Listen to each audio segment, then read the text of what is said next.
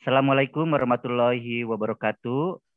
Subhanallah walhamdulillah wa la ilaha illallah Allahu akbar asyhadu an la ilaha illallah wa asyhadu anna Muhammadan abduhu wa rasuluh la nabiyya ba'da. Segala puji Allah yang telah memberikan kita nikmat iman, Islam, kesehatan, kesempatan, dan kekuatan pada diri kita hingga pada hari ini kita bisa berjumpa, bertatap maya virtual di dalam kegiatan webinar Pandawa Parenting Digital Kanggo Warga dengan tema hari ini adalah mendidik anak dengan disiplin positif. Salawat dan salam semoga tercurah kepada Nabi kita, Nabi Muhammad Sallallahu Alaihi Wasallam. Semoga kita dapat dijadikan umatnya yang diberikan syafaat di akhirat nanti. Amin ya robbal alamin. Bapak dan Ibu yang kami hormati, Alhamdulillah sesuai dengan agenda yang kita rancang bahwa pada hari ini hari Senin di tanggal 21 Maret 2022 kita akan sharing, mencas diri kita, menambah pengetahuan kita, menjernihkan hati kita berkaitan dengan pengasuhan terhadap anak-anak kita. Karena menjadi orang tua tidak ada sekolahnya, menjadi orang tua tidak ada ijazahnya, tetapi yang harus kita lakukan bagaimana kita selalu berupaya untuk bisa meningkatkan keterampilan dan pengetahuan kita dalam mengasuh anak-anak kita. Tidak lain tidak bukan tujuan ini agar kita bisa bahagia diri kita dan anak kita sehingga mencapai tujuan yang kita cita-citakan. Baik, Bapak dan Ibu kita buka kegiatan kita dengan membaca basmalah bersama-sama. Bismillahirrahmanirrahim.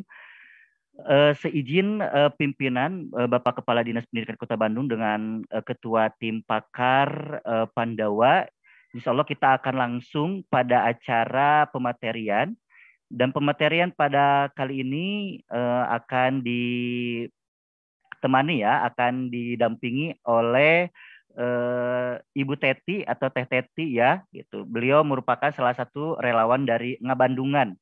Ngabandungan itu singkatan dari Ngawangkong Bimbingan Indung Babarengan ya.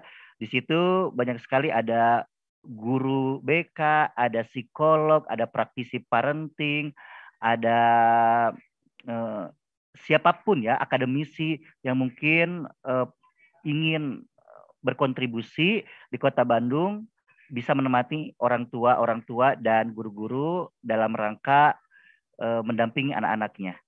Eh, Assalamualaikum Teh Teti. Waalaikumsalam Kang Patah. Oke, baik. Selanjutnya saya persilakan pada Teh Teti untuk memoderatori uh, jalannya kegiatan pematerian dari Ambu Widi. Dipersilakan. Oke. Assalamualaikum warahmatullahi wabarakatuh. Salam sejahtera bagi kita semua. Selamat siang Bapak dan Ibu. Uh, ada dari guru, tadi juga ada dari perwakilan orang tua siswa ya. Seperti yang tadi disampaikan oleh MC, perkenalkan saya Teti Julianti akan memandu pematerian hari ini. Sebelumnya di sini telah bergabung bersama kita ada Ambu Widi yang akan menyampaikan pematerian tentang mendidik anak dan dengan disiplin positif. Sebelumnya perkenalkan saya membacakan CV-nya terlebih dahulu. Nama Nurwidia Yulistiani, riwayat akademis dari ST Aida Muhammadiyah Garut, jurusan Pendidikan Agama Islam lulus dengan predikat cum laude. Karir profesional, pernah menjadi guru Madrasah Al-Furqon dari 2012 sampai sekarang. Pernah menjadi guru SDN 1 Mangkurayat dari 2015 sampai 2019. Pernah hari ini juga dari 2019 sampai sekarang menjadi mentor di PIS Santren Welas Asih. Ini nanti bisa kita tanyakan PIS Santren itu apa ya? Terus mentor literasi dan HOTS, kepala sekolah 2020 sampai 2021, Wakase kurikulum 2021 sampai sekarang, kor dan editor penulis modul belas ASI, fasilitator of training disiplin plus. Untuk alamat, Babakan Parigi, Mangkurayat, Cilawu, Garut 44181. Nomor kontak 08953 5639 5050. Baiklah, jalan-jalan ke pasar ikan, pulangnya berjalan kaki. Mari kita semua dengarkan pematerian keren dari Ambu Widi. Mangga Ambu, disilahkan. Uh, terima kasih Teh Repi. Ya, halo semuanya. Assalamualaikum warahmatullahi wabarakatuh. Uh, senang warahmatullahi wabarakatuh. Oke, senang sekali bisa bertemu dengan Bapak Ibu semuanya yang ada di sini. Uh, sebenarnya saya jauh lebih muda mungkin ya daripada Bapak Ibu semuanya dan kalau dibilang ngobrolin tentang pendidikan, ini lebih kepada sharing gitu ya, bercerita. Oke, kalau pembukaan saya ikut ke yang pertama. Uh, sebelumnya saya memperkenalkan diri dulu ya. Uh, tadi sudah juga secara singkat mungkin saya ya namanya Nur Widya, tapi hangat dipanggil dengan Ambu Widi atau Widi saja silahkan.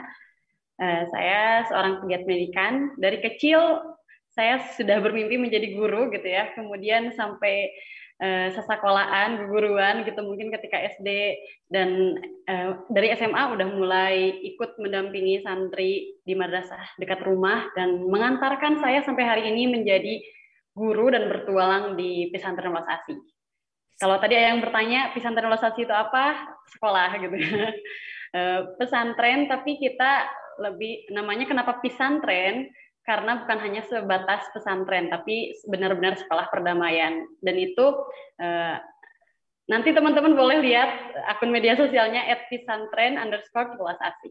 Oh iya. Oke. Okay. Oh, eh, Bu Ambu Widi, nah sebelum lanjut, karena kita baru akan mulai pematerian. Assalamualaikum Pak Kadis. Ya, Waalaikumsalam warahmatullahi wabarakatuh. Aduh, hapunten Pak Kadis di Wagel. Siap.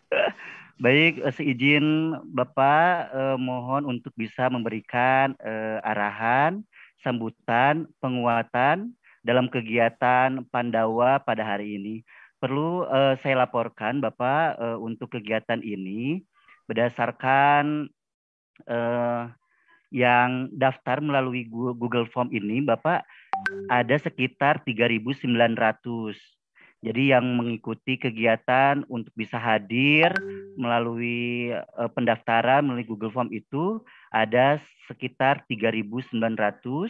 Kemudian yang hadir di Zoom ini Bapak mohon izin baru ada 255.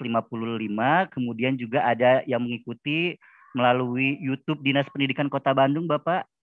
Dan kemudian yang sudah tergabung dalam uh, Telegram uh, Pandawa Bapak di Telegram itu ada terakhir di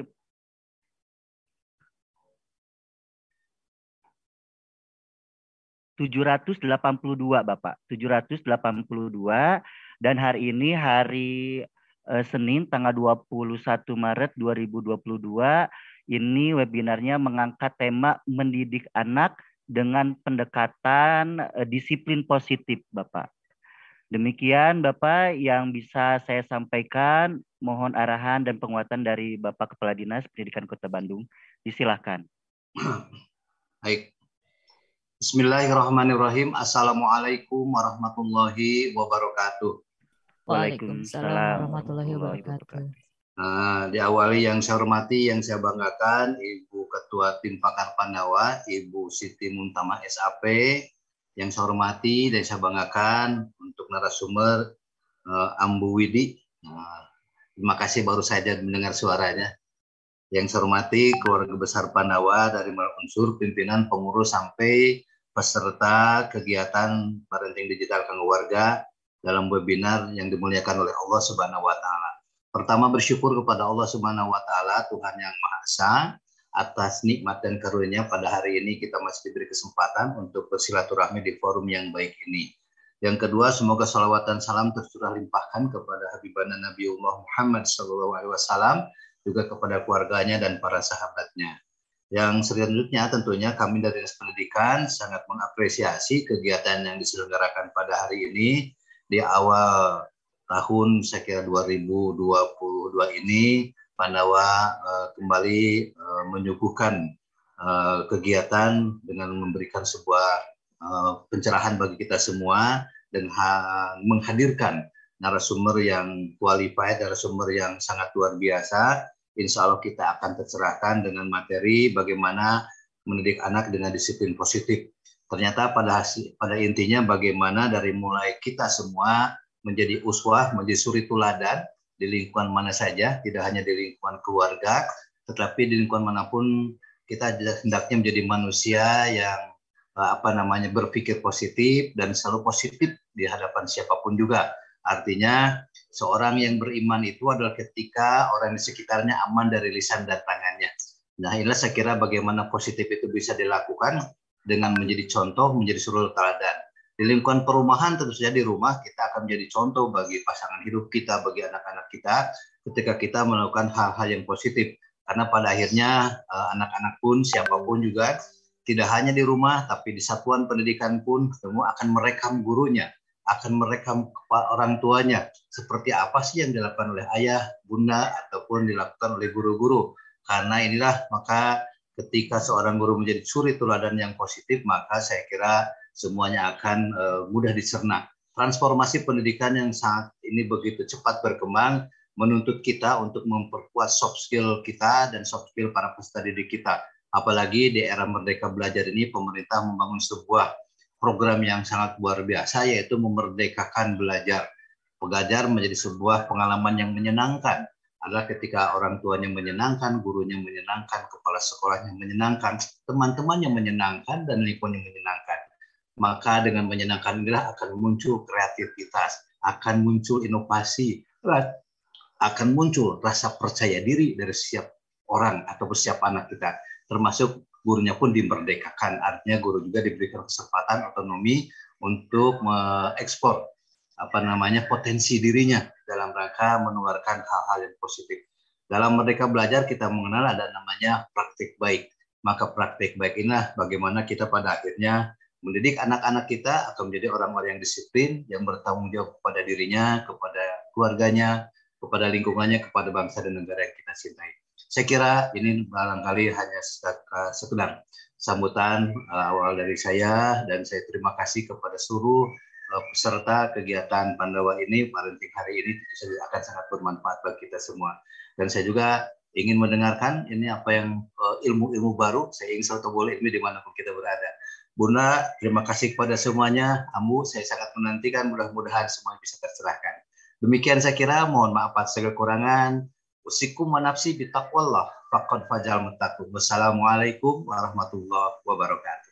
Waalaikumsalam warahmatullahi wabarakatuh. Terima kasih kepada Bapak Kepala Dinas Pendidikan Kota Bandung yang telah memberikan penguatan, arahan, dan sambutannya pada kegiatan webinar Pandawa pada hari ini, hari Senin tanggal 21 Maret 2022. Baik, seizin Bapak, eh, kita akan melanjutkan kegiatan pada hari ini. Untuk mengefisienkan waktu, kami persilakan pada Ambu Widi untuk menyampaikan pemateriannya. Dipersilakan. Oke, terima kasih Kang Fatah. Saya lanjut kembali. Uh, izin share screen. Terima kasih pada Bapak dari Dinas Pendidikan Kabupaten Bandung yang ikut mendukung secara langsung ya. Oke, saya akan share screen.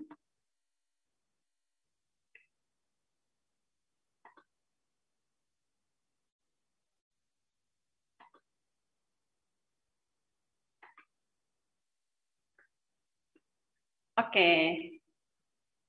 Judulnya lumayan ya. Pertanyaan sebenarnya. Kira-kira boleh langsung dijawab atau kita tunggu jawabannya sampai materi ini selesai. Apa bisa mendisiplinkan anak tanpa hukuman? Nah, Oke, okay. sebelum kita mulai, Bapak Ibu, saya punya sebuah video yang akan kita tonton bersama-sama.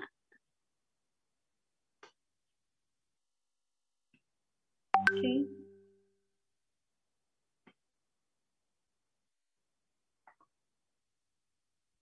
Apakah suaranya keluar?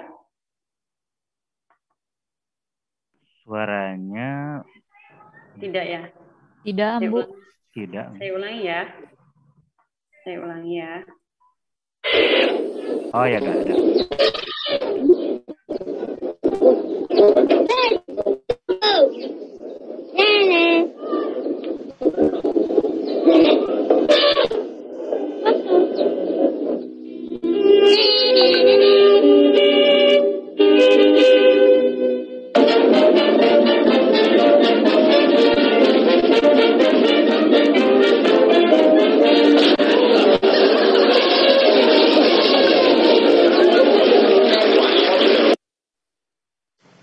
Oke, Bapak Ibu, itu uh, salah satu video.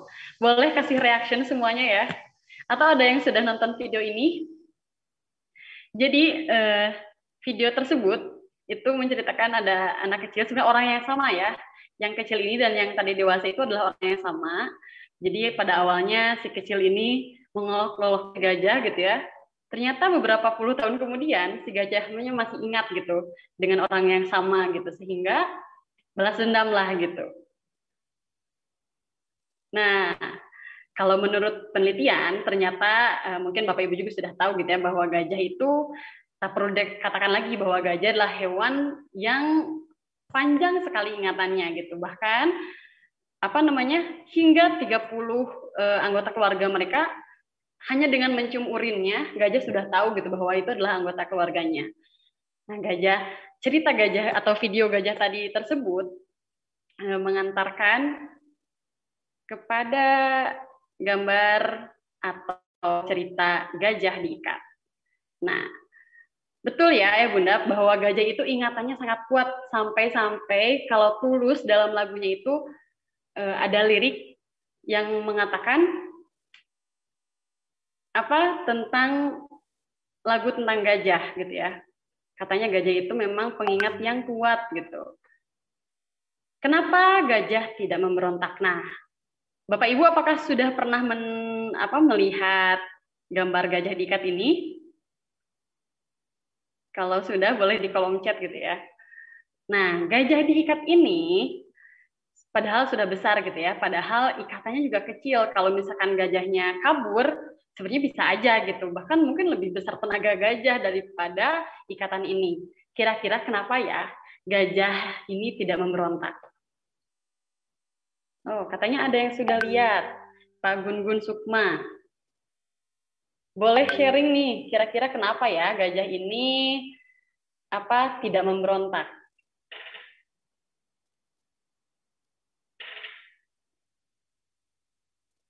Bisa tulis di kolom chat tapi saya sulit melihat chat. Oh ini. Ada yang tahu? Apakah suara saya jelas, Bapak Ibu? Oh, ada tali pengekang katanya, kata Bu Wewin. Terus? Oh iya, terima kasih. Jelas. Ada lagi yang menjawab karena nggak berani gitu. Jadi Eh, konon katanya gitu ya, ketika gajah kecil itu gajah diikat dengan tali yang sangat kuat, bahkan tali yang ada duri-durinya. Sehingga ketika uh, gajah ngejat sedikit, itu pasti terasa sangat sakit gitu ya.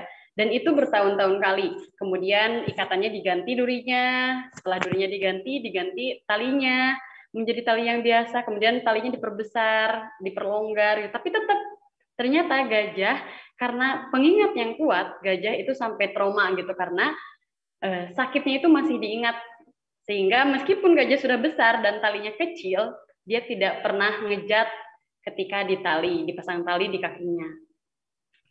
Nah, cerita gajah tersebut, Bapak Ibu sebenarnya sama dengan kita gitu ya. Ketika kita eh, apa melihat masa lalu eh, dihukum gitu ya, yang paling diingat itu menurut Bapak Ibu apakah kesalahan kitanya atau jenis hukumannya? Kalau saya sendiri gitu ya, eh, yang punya pengalaman dihukum, saya masih ingat eh, karena waktu itu ibu saya itu sangat menginginkan saya selalu ranking tiga besar. Suatu waktu saya tidak mendapat ranking gitu ya, sehingga saya sangat ingat ketika ibu saya menghentikan uang jajan saya selama seminggu gitu ya.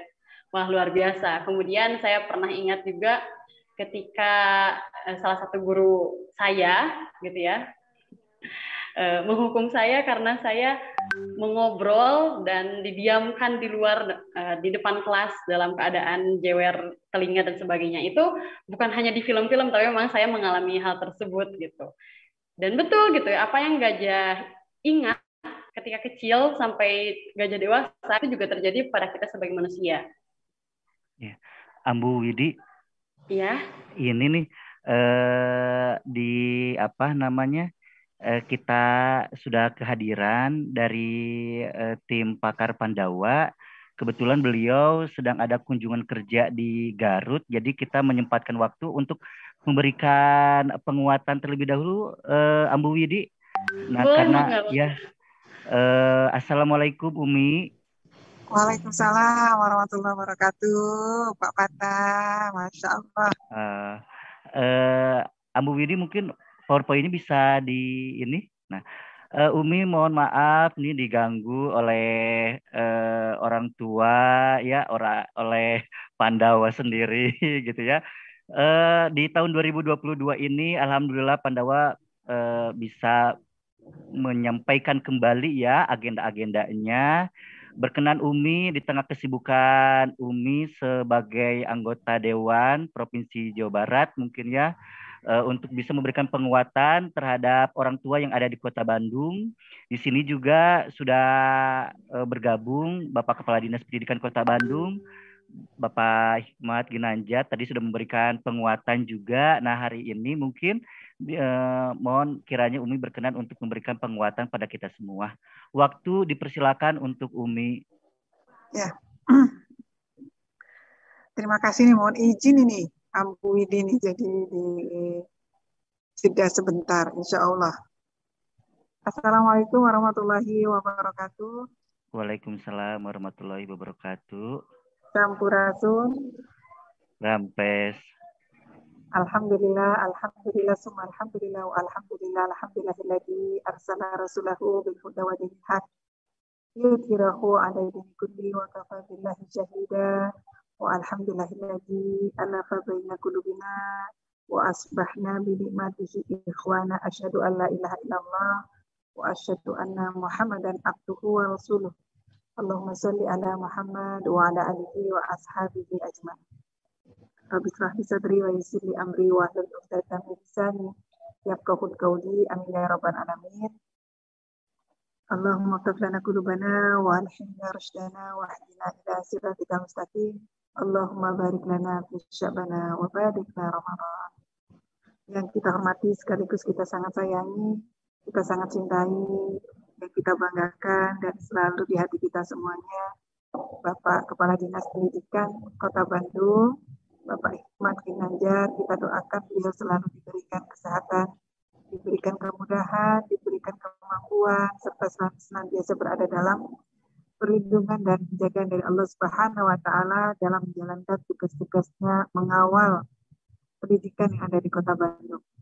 Kemudian yang narasumber yang berbagi ilmu dengan kita, berbagi tips dengan kita, berbagi spirit dengan kita. Bu Widi, terima kasih telah menyediakan waktunya untuk membersamai para orang tua yang ada di Kota Bandung, di lingkungan Dinas Pendidikan, para komite sekolah, ya, anggota komite sekolah yang insya Allah bersama-sama ingin meningkatkan dan memperbaiki kualitas pendidikan, terutama adalah pendidikan yang ada di rumah sebagai sekolah abadi di sepanjang masa.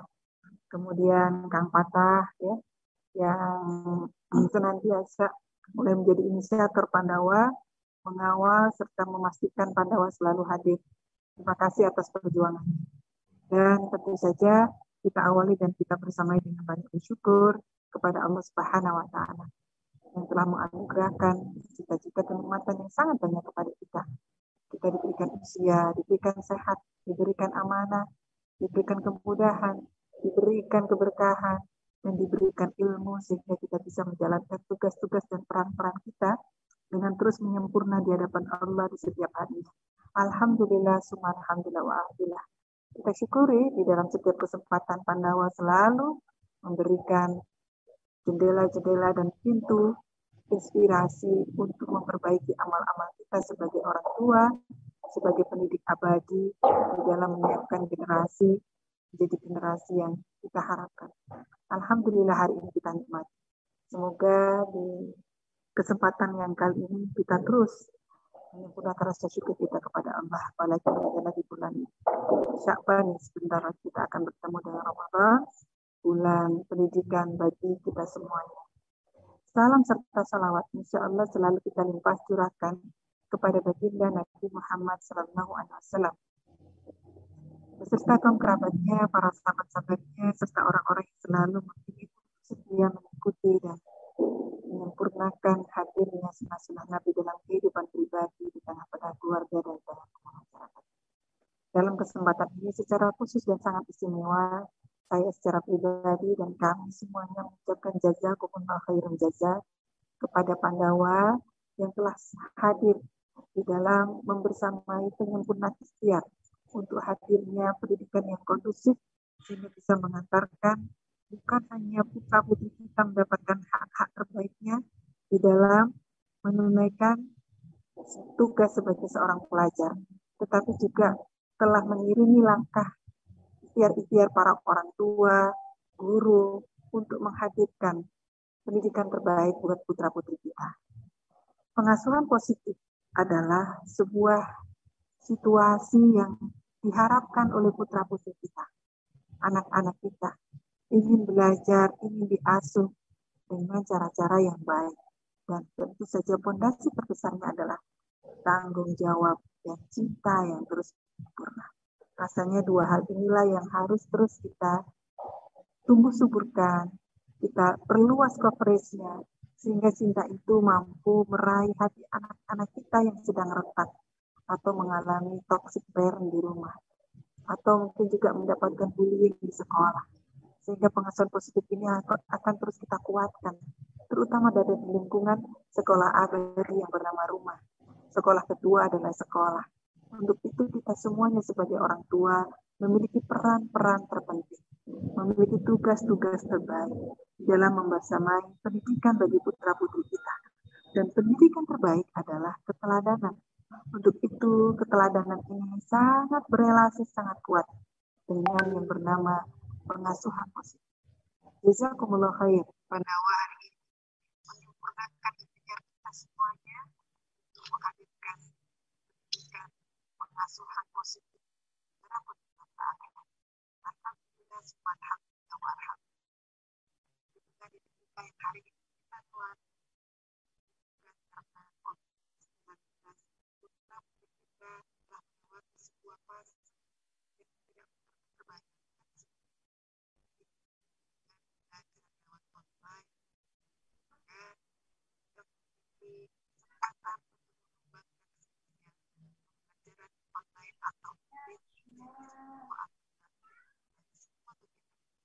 Umi suaranya kecil, Umi.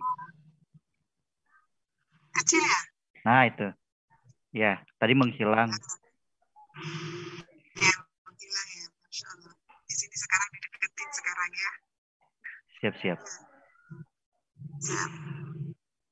Nah, dari pengasuhan positif ini, serta pendidikan dan pengasuhan positif ini akan senantiasa kita kita ikhtiarkan.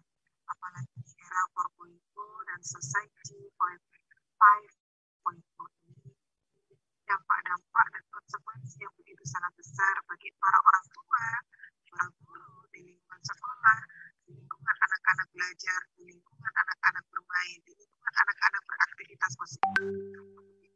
Ilmu di dalam membersamai, ya, membersamai biar pendidikan dan pengasuhan positif ini juga harus terus berkembang, berinovasi, ditambah dengan kolaborasi dengan semua pihak tidak lain bukan dengan memperhatikan pengasuhan positif kita telah memberikan karpet merah kepada putra kita untuk mendapatkan sebuah ya, pembelajaran dan harapan meningkatnya indeks pembangunan manusia atau meningkatnya indeks IPM. Ini menjadi kata kunci sangat penting mengingat bangsa ini sedang melewati sebuah fase terpenting dalam sejarah hadirnya bonus demografi insya Allah kegiatan yang digagas, digelar, dilakukan, dilaksanakan pada ini dengan dukungan ya, dinas pendidikan, dengan dukungan semua para orang tua, dengan dukungan para narasumber yang akan berbagi dengan ibu. Insya Allah akan bersatu padu menjadi sebuah tekad yang sangat kuat ini kita bersaksi, hari ini kita berkomitmen, hari ini kita dan kita akan menjadi orang tua yang senantiasa menghadirkan cinta dan tanggung jawab di awal dari di awal dan bersamaan.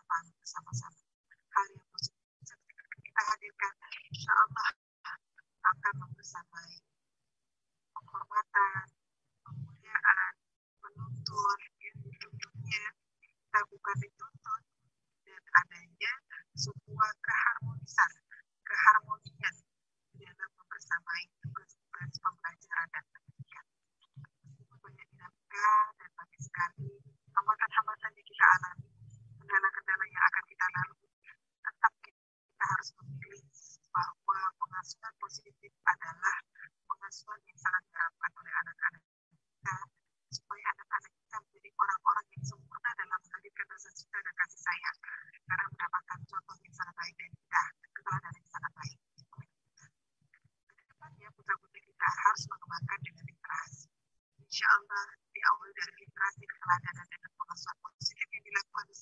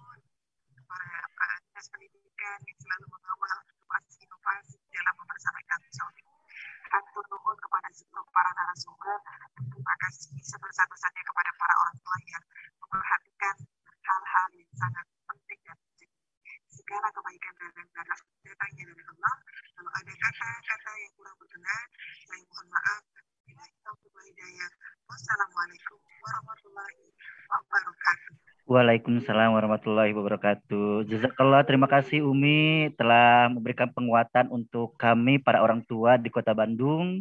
Eh, kita mempunyai cita-cita bahwa Kota Bandung menjadi kota yang juara dimulai dari keluarganya dulu yang juara, dimulai dari keteladanan eh, kami sebagai orang tua uh, mendidik anak-anak dengan penuh cinta dan dengan tanggung jawab sebagaimana tadi Umi sampaikan untuk kita semua. Terima kasih Umi di tengah-tengah kesibukan Umi ya, di tengah-tengah kesibukan Umi sedang kunjungan kerja di Kabupaten Garut ya Umi ya. Nah, sedang kunjungan kerja di SMK Negeri 2 Garut.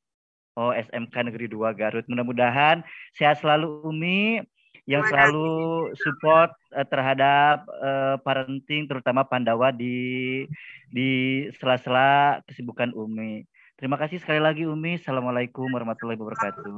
Waalaikumsalam warahmatullahi wabarakatuh.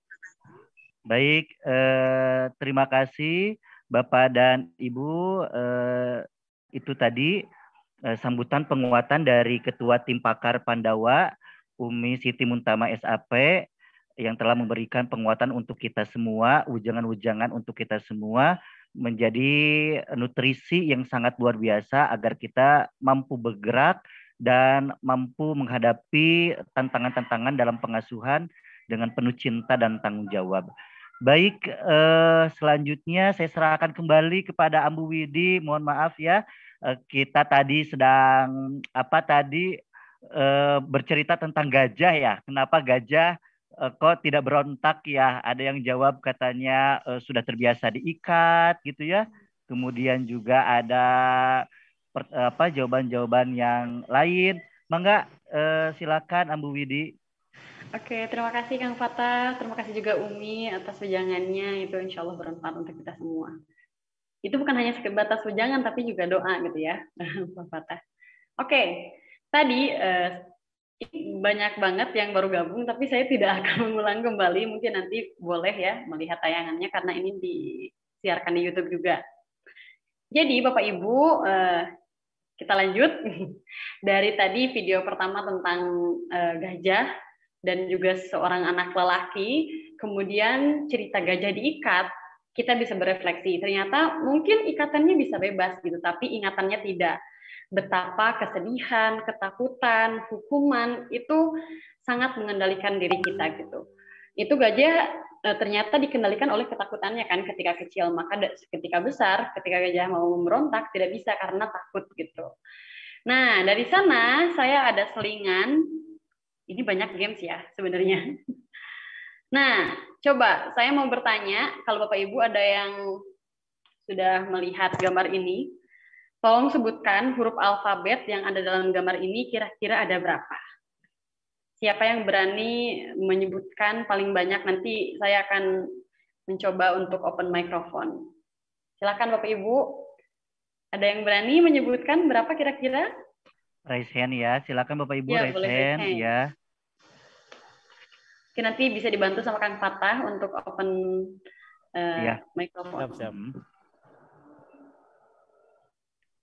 Boleh Bapak Ada? dan Ibu. Lagi ngitung uh, kayaknya. Oh, lagi ngitung oh, ya. Ngitung. Ada berapa jumlah al alfabet ya? Ya. Ini dari Pak Asep katanya baru nemu enam. Oke, ada yang lebih banyak dari Pak Asep?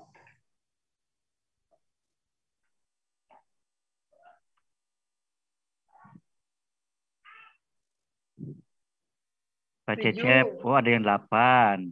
Oke. ada lagi?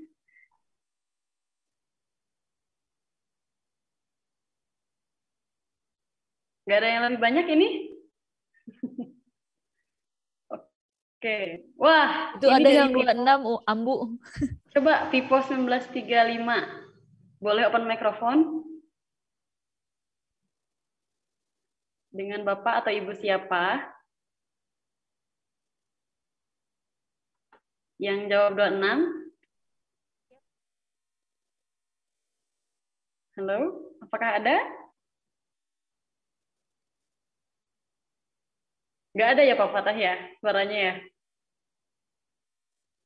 Atau itu Ambu, Bu Dewi barusan 20. Nah, Bu Dewi 20. Silakan Bu Dewi boleh open microphone nunjukin kira-kira huruf apa aja yang ada di sini. Bu Dewinya boleh raisen dulu supaya bisa di open mic. Nah.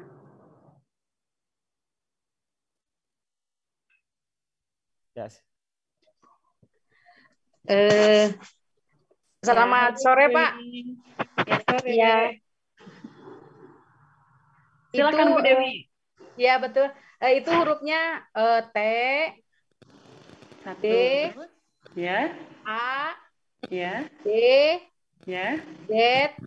Ya. X. Ya. Uh, M. Ya. N. Ya. O. Ya. Uh, e. Ya.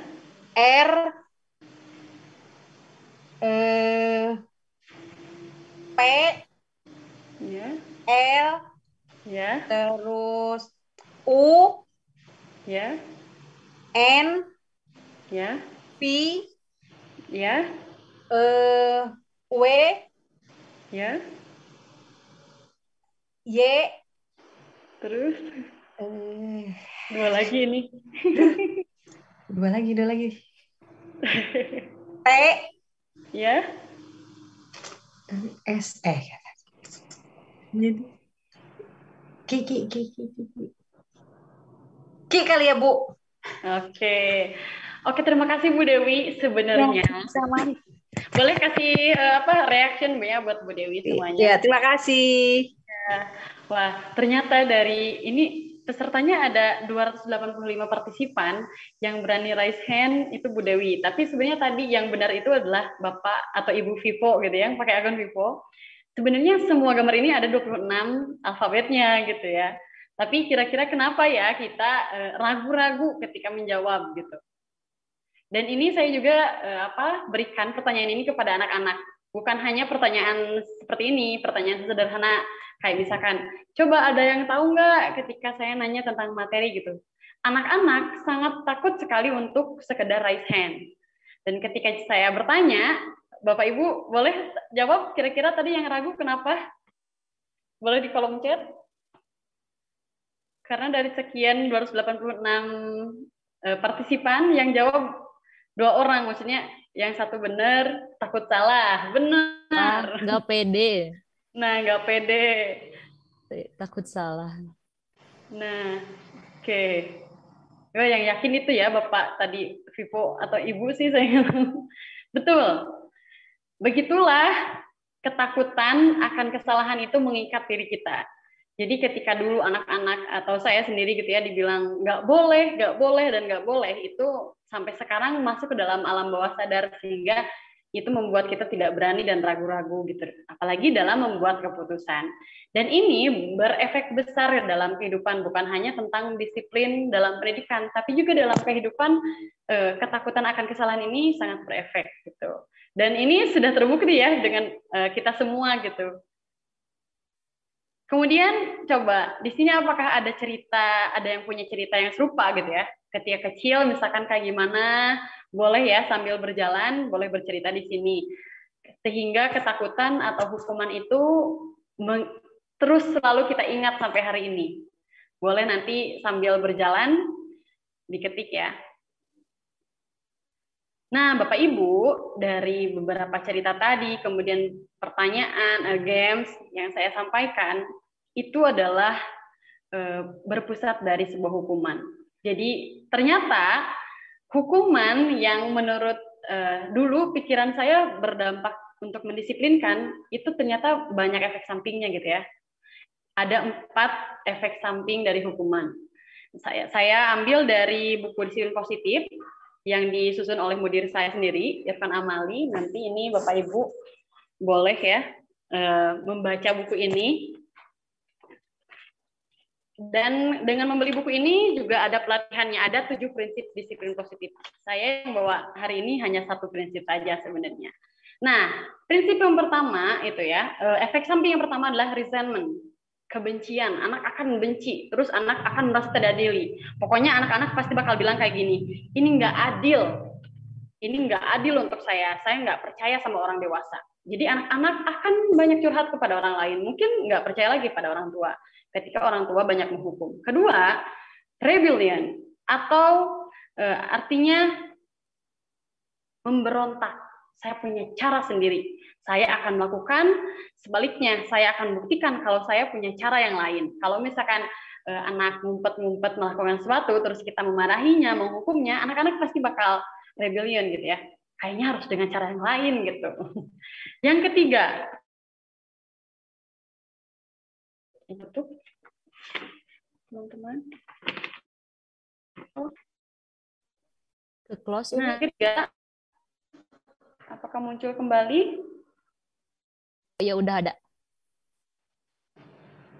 Nah, yang ketiga lah revenge, balas dendam.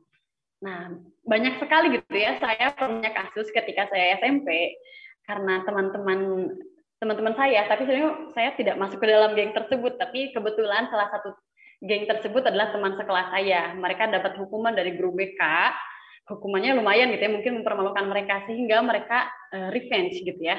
Mereka menempelkan, mohon maaf gitu ya, uh, bekas pembalut saking balas dendamnya dan itu memang terjadi gitu ya. Memberon uh, apa namanya? balas dendam. Kemudian ada juga cerita-cerita yang misalkan ngempesin ban motor guru akan yang terakhir retreat atau kalau bahasa Sundanya itu ngelayet gitu ya, memberontak.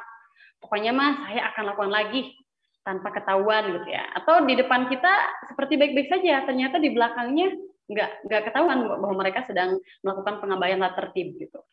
Nah itu empat efek samping dari hukuman. Kalau misalkan lalu apa bedanya konsekuensi logis dengan hukuman gitu ya? Jadi kalau dalam disiplin positif itu tidak ada hukuman, Nah, di pesantren Luas Asih adalah sekolah pertama yang bukan sekolah pertama di Indonesia gitu ya, tapi sekolah pertama yang menerapkan disiplin positif e, menggunakan buku ini dari mudirnya sendiri gitu ya. Kita e, melakukan itu dari awal guru-gurunya di training dulu karena menyamakan frekuensi itu ternyata sulit Guru juga melakukan pelatihan untuk orang tuanya karena pendidikan itu bukan hanya tugas guru tapi tugas juga orang tua. Kak, kita ada kolaborasi parenting, menyamakan frekuensi, eh, gimana membentuk atau membangun disiplin positif gitu ya untuk anak. Nah, sekarang kalau tadi dalam disiplin positif tidak ada hukuman, lalu adanya apa? Adanya adalah konsekuensi logis. Kemudian bedanya apa gitu ya, konsekuensi logis dan hukuman. Nah, konsekuensi logis itu ada tiga jenis. Gitu.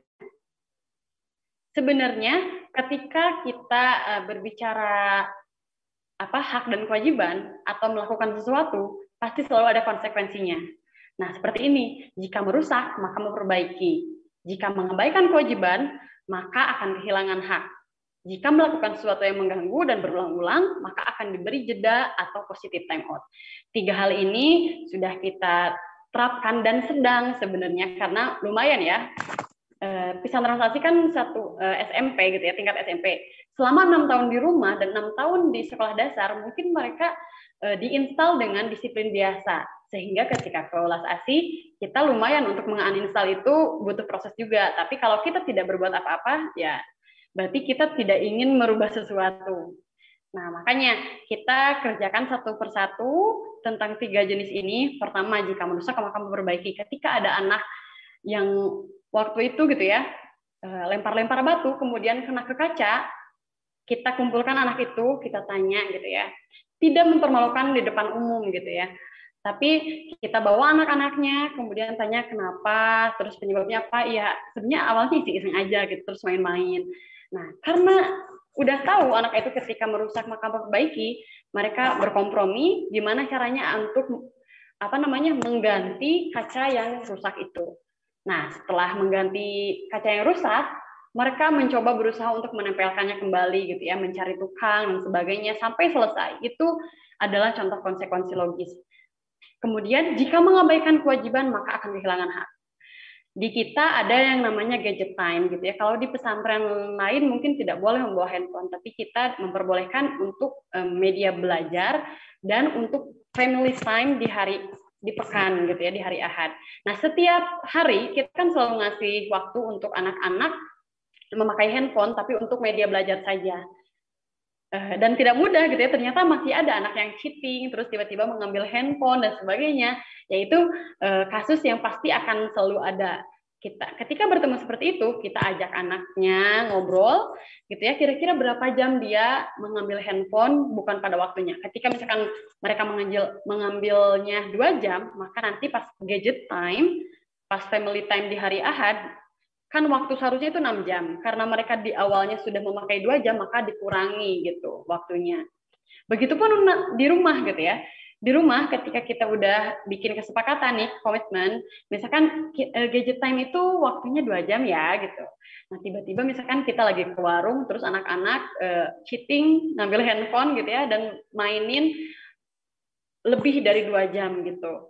Kita tanya gitu maka besoknya kita bisa mengurangi yang tadinya dua jam jadi satu jam gitu. Karena kemarin sudah memakai dan kita harus ngobrol itu eh, sesuai kesepakatan juga gitu tidak boleh memihak satu sama lain Yang ketiga, jika melakukan sesuatu yang mengganggu dan berulang-ulang, maka akan ada diberi jeda atau positive time out.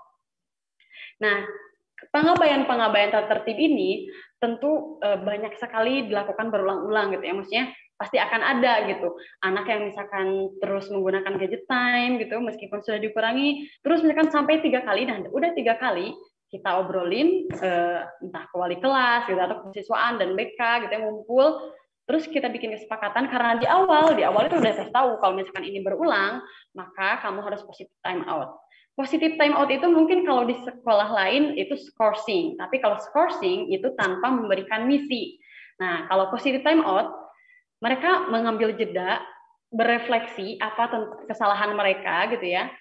Selain itu, kita boleh ngasih misi gitu. Misalkan eh, pengabaiannya itu tentang penggunaan gadget, ketika di rumah kita ngasih eh, apa namanya ngasih PR untuk orang tuanya untuk ngajarin gimana ber menggunakan gadget secara sehat gitu. Dan itu didampingi juga gitu. Ada ada gurunya atau misalkan ada yang nge-follow up-nya entah itu wali kelas nggak perlu setiap hari tapi oh memastikan bahwa anak itu memang positif tema itu belajar juga di rumah. Atau kalau di sekolah eh, sehari-hari gitu ya kalau misalkan nih di kelas pasti ada ya ya yang berisik. Oke kita pakai jurus yang pertama jurus tanpa suara misalkan. Diem aja kita tiba-tiba diem oke yang pertama dia diem lagi. Yang kedua berisik lagi gitu ya. Terus yang ketiga masih berisik oke. Misalkan namanya Andi gitu ya, mohon maaf kalau ada namanya Andi. Oke Andi, kayaknya kamu perlu jeda deh. Kita pindah aja yuk, misalkan apakah ruang itu ruang perpustakaan, disuruh untuk beristirahat, membaca buku, atau diem aja dulu di sana, atau membawa tugasnya memisahkan diri di sana. Tapi silakan kerjakan di sini ya, gitu.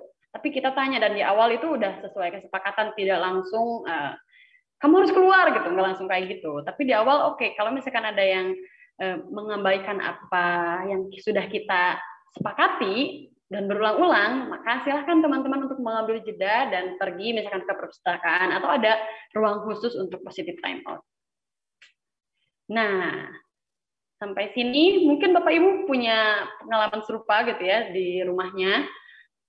E, pasti meskipun tidak tahu bahwa itu adalah konsekuensi logis, tapi oh iya saya pernah melakukan ini gitu. Berarti mungkin Bapak Ibu sebenarnya udah disiplin positif, hanya saja uh, belum tahu secara keseluruhan. Nah, sekarang uh, tadi kan contohnya lumayan agak umum gitu ya. Kalau ini lebih khususnya lagi, kira-kira kalau membuat konsekuensi logis itu harus seperti apa? Ada rumusnya juga sama uh, masih dalam buku dispos uh, saya mengambilnya ya. Ada 3R 1H 3R1H itu eh, apa aja? Yang pertama, reliable, kemudian relate, ada respectful, dan juga helpful. Nah, yang pertama itu, oh bukan reliable, mohon maaf, reasonable. Reasonable itu harus seimbang dengan kadar perilakunya. Kalau tidak berlebihan, kalau misalkan anak-anak tadi mengembalikan handphone itu satu jam, berarti kita mengurangi satu jam. Jangan sampai nggak nggak akan dikasih lagi handphone gitu. Nggak mau. Pokoknya karena kamu kemarin udah ngambil satu uh, satu jam, besok nggak akan sama, uh, eh, sama ibu nggak dikasih handphone. Nah, itu berarti nggak nggak reliable, nggak reasonable gitu ya, nggak masuk akal. Yang kedua, related. Related itu adalah berhubungan gitu ya. Kalau misalkan kira-kira nih eh, telat masuk kelas, hukumannya menghafal, itu relate nggak ya? Gitu. Boleh di kolom chat. Kira-kira menurut Bapak Ibu banyak nih kan eh, apa sekolah-sekolah yang menghukum menurutnya itulah hukumannya itu hukuman kebaikan gitu ya. Menghafal gitu ya menghafal perkalian menghafalkan soal atau menghafalkan surat gitu surat-surat pendek. Menurut bapak ibu itu hukuman atau bukan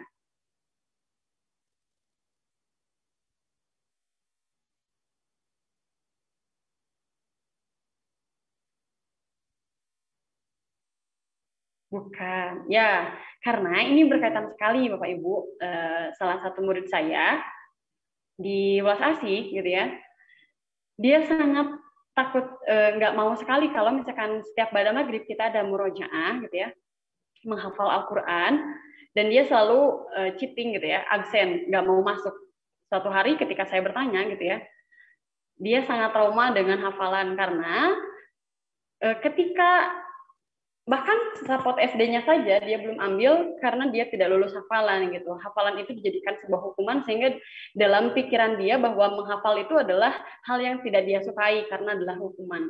Nah, mungkin bisa saja konsekuensi logis dari suatu tindakan itu jadi hafalan, tapi itu misalkan sebagai refleksi. Misalkan nih, kita kan ada eh, agenda masuk kelas telat.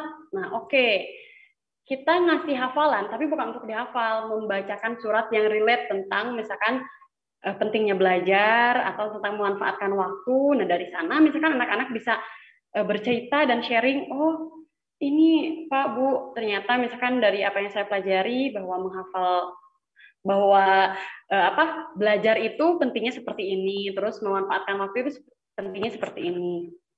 Nah yang ketiga respectful, harus menghargai, tidak boleh mempermalukan. Banyak sekali apa namanya eh, perilaku-perilaku yang mungkin saya sendiri pernah gitu ya nggak tahu gitu saya sadar nggak sadar gitu oke kamu salah gitu ya kalau misalkan lagi di kelas tiba-tiba itu secara spontan gitu kita mengatakan itu nah bisa jadi apa yang kita lakukan uh, adalah karena kita juga pernah mengalami itu gitu. Tapi karena sekarang kita tahu tentang efek sampingnya, mudah-mudahan ini awal yang baik untuk kita untuk merubah gitu ya respectful ini. Tidak boleh mempermalukan. Jadi ketika kita melihat kesalahan anak gitu ya, upayakan untuk uh, apa namanya memanggil dulu anaknya. Setelah memanggil baru kita one on one ngobrol kira-kira salahnya seperti apa, bagaimana. Yang keempat, itu helpful atau membantu. Jadi kalau misalkan ada anak yang tidak mengerjakan PR nih, eh, oke okay, eh, ngerjain PR-nya di depan gitu ya, nggak respectful, bahkan helpful, nggak nolong gitu ya. Harusnya mungkin kita tanya dulu kenapa kira-kira anak itu nggak ngerjain PR. Oh iya karena misalkan saya itu bangunnya kesiangan, terus kemarin lupa. Kira-kira apa yang bisa ibu bantu agar kamu tidak lupa gitu? Misalkan apakah ibu perlu mengingatkan kepada orang tua untuk uh, selalu mengingatkan PR atau kayak gimana? Kita ambil kesepakatan bahkan bisa sambil ditulis gitu ya. Oke, berarti hari ini ya terakhir eh, nggak ngerjain PR. Kira-kira kalau besok nggak ngerjain PR mau kayak gimana gitu. Kita bikin kesepakatan. Terus dibilang juga untuk yang tadi yang positive time out kalau kamu misalkan sampai tiga kali nggak mengerjakan PR berulang-ulang, kira-kira kayak gimana? Kita tanya dulu. Nah, kalau dari ibu, kalau berulang-ulang, ini kayaknya kamu harus positive time out. Kamu harus mengambil jeda. Kamu harus belajar lagi tentang memanfaatkan waktu, tentang eh, disiplin mengerjakan PR dan sebagainya. Jadi kita tanya gitu. Nah, berikutnya pertanyaannya ya, apakah konsekuensi logis atau disiplin positif ini berhasil? Saya belum bisa bilang berhasil atau tidak gitu ya sebenarnya. Tapi betul tadi dari uh, Pak Fatan, eh siapa ya tadi yang uh, mengungkapkan tentang survei uh, disiplin positif. Saya juga uh, apa dapat dari sebuah tulisan, saya akan bacakan terlebih dahulu tentang disiplin positif. Oh iya tentang hukuman. Ya, ada sebuah riset yang dilakukan oleh eh, Dr. Vincent Validity dan Centers of Disease Control. Uh, Bapak Ibu boleh nanti melihat gitu ya di internet tentang pendekatan hukuman atau punishment tidak efektif dalam menumbuhkan kedisiplinan. Nah, ternyata ada sebuah sekolah menengah di Walla Walla, Washington, di bawah kepemimpinan James Paul Leather mengganti hukuman dengan disiplin positif gitu ya. Hasilnya berhasil ternyata menurunkan tingkat perkelahian dan tindakan tidak disiplin hingga sampai 75%. Itu uh, survei di luar negeri. Nah, kalau misalkan dari sekarang gitu ya. Ini penampakan foto-foto kita memanggil santri atau murid dengan panggilan ATT gitu ya. ATT Holas Asih ketika kita sudah menjalankan hampir tiga tahun tentang disiplin positif ini, tentu masih banyak yang absen gitu ya, nggak semuanya mulus gitu, masih ada yang apa eh, absen-absen yang ini tuh konsekuensi logis atau hukuman gitu, bahkan mungkin kita sesekali masih menghukum juga gitu.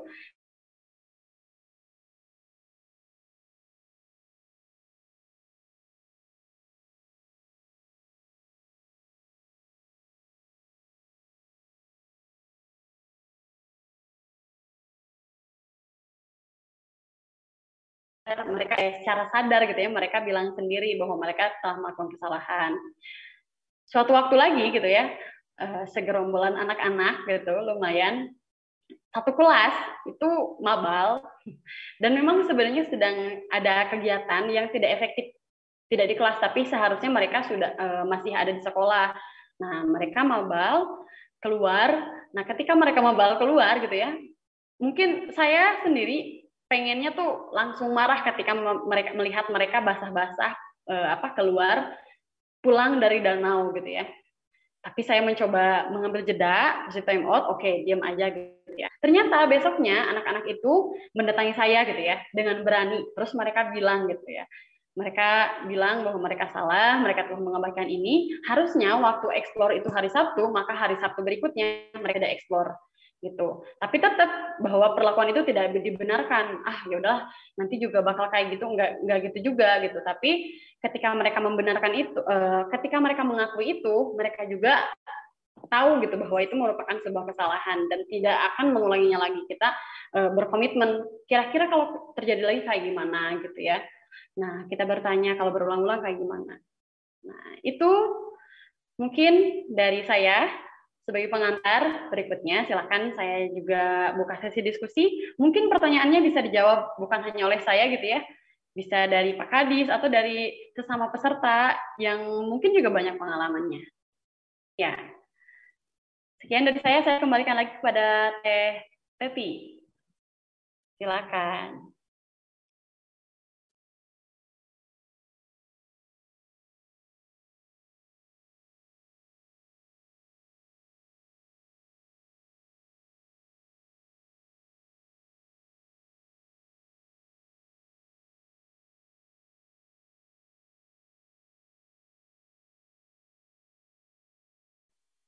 Halo? Ya, Teti.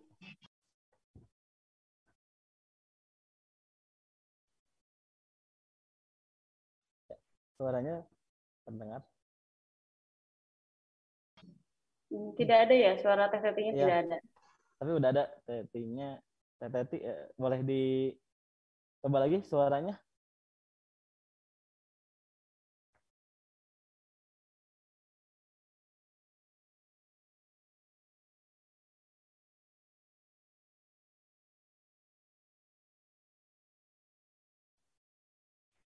Teh Teti teh.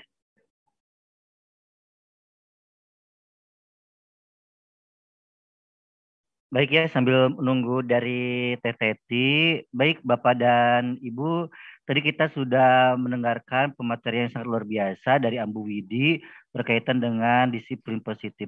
Kalau misalkan ada Bapak dan Ibu yang akan bertanya, kami persilahkan. Ada dari Pak Deni Nugraha ya, saya patah maaf. Oh ya, oke. Okay. Ya. Silakan, silakan. Mana teh teh Mana? Halo teh? Ya, udah bisa. Oh, udah bisa. Enggak, disilakan teh. Untuk sesi tanya jawab kita dahulukan dulu yang raise hand. Setelah itu Bapak Ibu boleh lewat kolom chat. Jadi nanti di selang aja misalnya yang raise hand terus yang di kolom chat gitu paling. Untuk pertama, Bapak Deni Nugraha dari SDN 219. Siap, Bu. Assalamualaikum. Waalaikumsalam warahmatullahi wabarakatuh. Maaf, ini tidak diaktifin videonya. Kebetulan lagi kurang enak badan, Bu. Jadi sambil tiduran. Enggak, Pak. Bismillah. Assalamualaikum warahmatullahi wabarakatuh. Waalaikumsalam warahmatullahi wabarakatuh.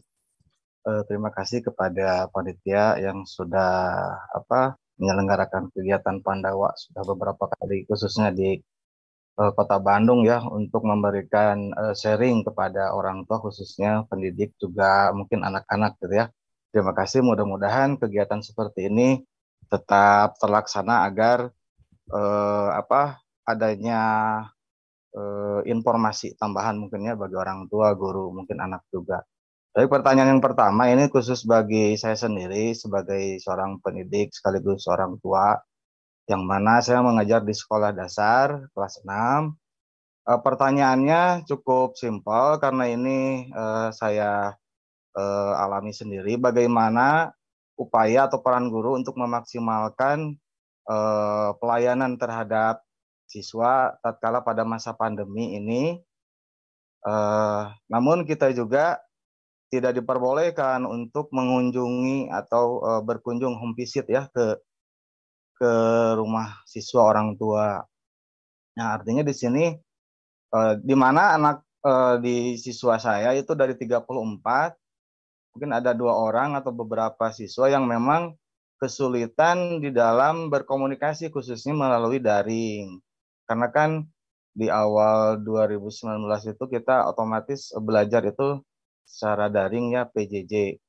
Tetapi di sini eh, ketika ada permintaan orang tua ingin adanya eh, apa tatap muka di sekolah kita juga kan tidak mungkin melaksanakan karena itu melanggar prokes dan aturan. Nanti kan yang akan kena imbasnya bukan hanya guru tapi kepala sekolah pimpinan.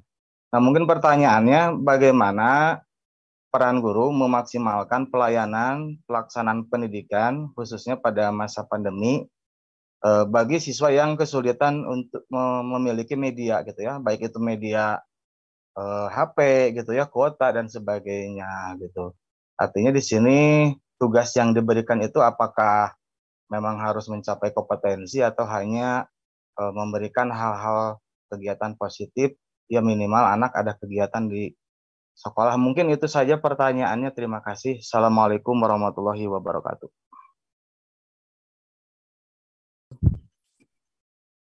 Ambu Widi mau langsung dijawab atau ditampung dulu?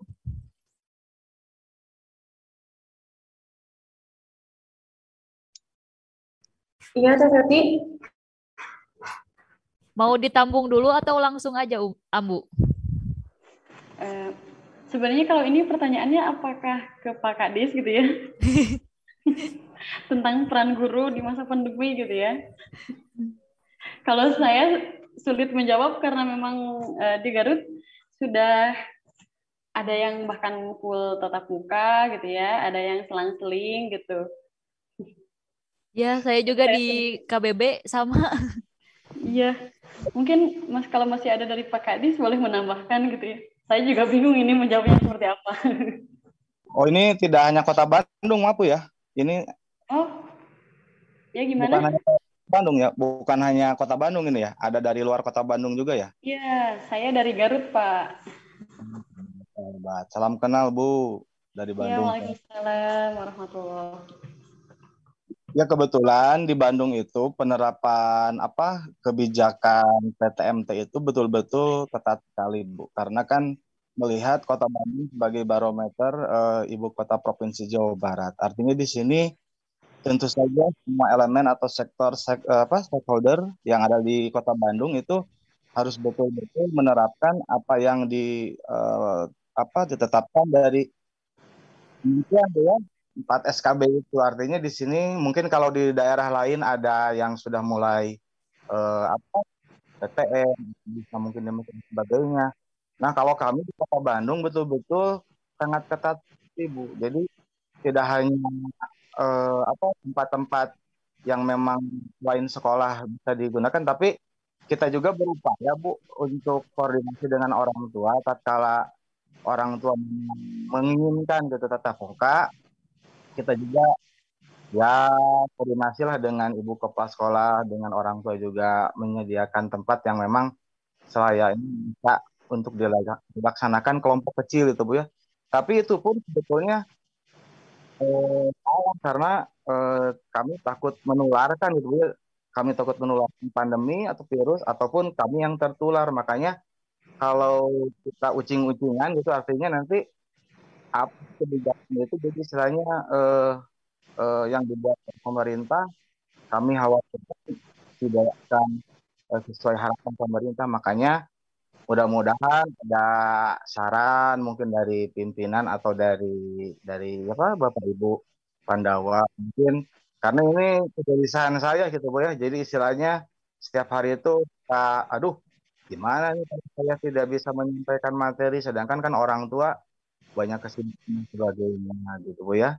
Jadi mohon solusinya bagaimana mengoptimalkan peran fungsi guru tidak hanya sebagai eh, apa pemberi materi atau apa, tetapi guru juga sebagai contoh gitu Bu ya di kepada anak-anak dalam tutur kata, dalam bersikap, dalam semua aspek lah gitu Bu ya. Oleh karena itu metode apa gitu ya yang tepat di masa pandemi ini untuk memaksimalkan uh, pelaksanaan PJJ gitu aja Bu. Terima kasih. Oke, terima kasih Bapak. Ini saya mungkin menjawab atas sudut pandang saya aja gitu ya. Karena Iya, karena sebenarnya kalau saya sendiri sudah tidak pandemi. Kalau dulu, kalau misalkan anak-anaknya sudah apa namanya punya gadget semuanya gitu ya, mungkin itu lebih mudah gitu. Kalau dulu misalkan penggunaan gadget itu tidak diperbolehkan, kalau sekarang mau tidak mau ya kita tetap membutuhkan gadget gitu ya untuk media belajar anak-anak gitu. Nah sekarang kalau misalkan anak posisinya itu punya gadget atau orang tuanya semuanya punya media sosial yang bisa menghubungkan kita dalam masa pandemi ini, ya kita maksimalkan dalam itu saja gitu. Nah, sebenarnya kalau misalkan disebut efektif ya mau tidak mau ya sebenarnya berbeda dengan tatap muka gitu. Tapi kita tetap harus mengupayakan. Misalkan ketika ngajar di Google Classroom atau misalkan via Zoom ya harus sama seperti bagaimana kita mengajar tatap muka gitu ya. Banyak ice breaking banyak games menarik menyenangkan gitu. Itu mungkin juga bisa membuat anak uh, bisa apa ya tertarik untuk terus belajar. Kalau misalkan posisinya uh, di terbelakang gitu ya, maksudnya handphonenya mungkin tidak semua punya handphone gitu. Anak-anak juga tidak memegang handphone. Terus kita juga tidak bisa datang ke rumah. Nah, mungkin bisa mengajukan kelompok belajar gitu ya, dengan tetap menjaga protokol kesehatan. Saya juga ada di rumah ya di Garut, sekolah saya dulu gitu ya, karena memang home visit kalau ke tiap rumah juga mengkhawatirkan, maka ada kelompok belajar. Tapi dengan anak-anak itu sendiri gitu ya. Misalkan di daerah ini ada lima orang berarti udah aja belajar lima orang itu didampingi dengan orang tua. Tapi itu sudah komitmen di awal dengan orang tua. Kita udah ngasih pengarahan pengarahan gitu ya. Kalau misalkan anak-anak SD anak-anak SD tingkat rendah itu mudah gitu ya. Kalau tingkat tinggi lumayan sulit juga sebenarnya jadi memang tidak ada yang sangat efektif ketika kita mengajar di pandemi ini gitu. Tapi kita bisa mengusahakan banyak upaya untuk itu. Itu sih kalau dari saya boleh kalau ada tambahan dari Pandawa sendiri atau dari FFP Pafatan, silahkan.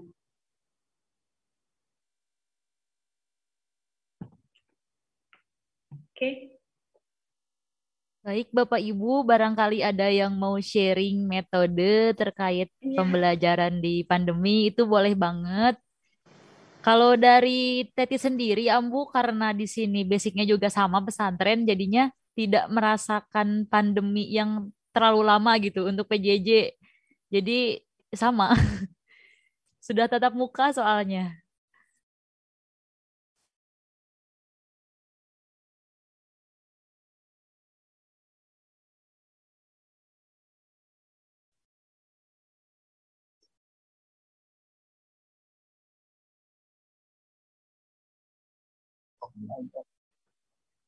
Oke, Teti, kalau misalkan ada pertanyaan berikutnya, mungkin nanti jawabannya mudah-mudahan tidak puas ya Bapak barusan. Yang dari saya boleh terus mencari gitu. Silakan Siap. pertanyaan berikutnya. Paling sekarang dari yang kolom chat aja ya Ambu. Kita ya. ini. Ini ada dari Ibu Tri Wahyuni. Ambu maaf kalau untuk mendisiplinkan anak tentang HP karena saya termasuk orang tua yang sangat takut anak saya buka yang macam-macam. Tapi saya juga nggak mau anak saya kurang ilmu dari internet. Nah ini kayaknya sebagian besar orang tua juga mengalami hal yang sama. Ambu seperti apa? Dari Ibu Tri Wahyuni. Ya, terima kasih Ibu Tri. Ya betul awalnya juga kita uh, lumayan banyak pro kontranya gitu ya ketika pesantren anak diperbolehkan untuk membawa HP gitu. Kenapa harusnya kan pesantren nggak bawa HP gitu dan sebagainya. Nah kalau misalkan terlalu banyak dilarang, terus kita juga ketakutan sebenarnya anak-anak mungkin akan tetap melakukannya gitu ya. Misalkan uh, udah banyak mungkin ya kasus-kasus apakah anak itu saya sendiri gitu ya ketika dulu uh, pernah sembunyi-sembunyi bawa handphone ke SMA padahal di SMA tersebut nggak boleh bawa handphone gitu ngelayet gitu kalau bahasa Sundanya maka daripada ngelayet daripada sembunyi-sembunyi dari kita kita tanya gitu ya kalau uh, atau kita ngobrol dan komitmen oke dek ya ini misalkan ibu kasih pinjam kamu handphone. Jadi kita jangan bilang bahwa kasih kamu handphone, tapi kasih pinjam gitu ya. Karena misalkan usianya tidak cukup atau belum cukup gitu ya, ibu kasih kamu pinjam handphone dan handphone ini dipinjam hanya untuk belajar misalkan berapa jam. Boleh bermain berapa jam gitu. Dan saya juga kalau misalkan uh, saya punya ponakan gitu ya, di rumah, saya juga melakukan hal itu. Dan itu masih absen juga gitu ya. Oke, kita kesepakatannya sehari misalkan main game bolehlah kalau misalkan dari awalnya itu udah terlanjur misalkan setiap hari full kita kuranginnya jangan langsung hanya satu jam jangan kayak gitu misalkan dari enam jam oke okay, sekarang kita lima jam aja ya misalkan dalam sehari. Besoknya misalkan udah satu minggu berjalan lima jam. Kita kurang lagi ya tiga jam. Tapi kalau misalkan kamu punya tugas atau ada ada yang pengen kamu cari dan itu misalkan bermanfaat untuk kamu itu boleh kamu pinjam aja misalkan. Dan di kita biasanya ada tulisan gitu ya, misalkan kartu untuk peminjaman handphone. Dan harus tahu itu meminjamnya untuk apa. Bahkan kalau misalkan ada uh, dari sekarang laptop kan boleh juga pakai laptop gitu, tapi anak-anak kan ada kasus banyak membawa laptop tapi untuk main games dan untuk nonton. Maka ketika anak-anak pengen bawa laptop, maka kita menawarkan, oke okay, silakan kamu boleh pinjam laptop tapi harus mengajukan proposal untuk apa gitu ya. Ada yang senang nulis untuk nulis, ada yang senang bikin konten kreator, jadi mereka mengajukan untuk bikin eh, konten gitu dan sebagainya. Nah kalau di rumah ya udah kita sepakati dulu sama anaknya gitu ya tapi kalau misalkan anaknya nggak minta ya nggak nggak perlu gitu ya. Alhamdulillah gitu. Kalau misalkan ibunya sudah bisa masih bisa mewadahi itu gitu. Kalau misalkan anaknya minta terus memang emang butuh juga gitu ya. Kita berpikir ya udah kita kesepakatan aja. Oke ibu kasih pinjam ini handphone tapi kita gunakan misalkan untuk bermain berapa jam untuk belajar berapa jam gitu. Sisanya kamu harus mengembalikan lagi pada ibu. Dan kalau hari minggu misalkan itu kan ada ya kalau di Jepang itu hari Sabtu itu anak tidak diperbolehkan untuk memegang handphone. Jadi ada family time gitu. Jadi mereka nggak boleh gitu. Setiap hari Sabtu teh nggak ada anak yang pegang HP karena mereka tahu bahwa itu adalah family time. Mungkin bapak ibu di rumah juga bisa eh, apa kayak gitu juga gitu ya. Kalau hari Sabtu kita nggak pegang handphone ya karena kita ada family time misalkan kayak gitu itu boleh banget. Atau misalkan kalau jauh banget kayak gitu gitu susah banget gitulah nggak apa-apa kita sedikit-sedikit aja. Yang utama adalah membuat kesepakatan bersama gitu. Nah setelah membuat kesepakatan bersama baru kita kenalkan tentang konsekuensi logis gitu. Itu Teti dari saya. Mungkin ada e, dari ibu atau bapak guru orang tua yang lain yang mau sharing terkait kasus yang tadi. Mungkin oh saya pernah merasakan ini gitu. Tapi diatasinya oleh apa gitu. Boleh ya, di raise hand aja. Atau boleh sharing juga apa di kolom komentar juga boleh di hmm. kolom chat.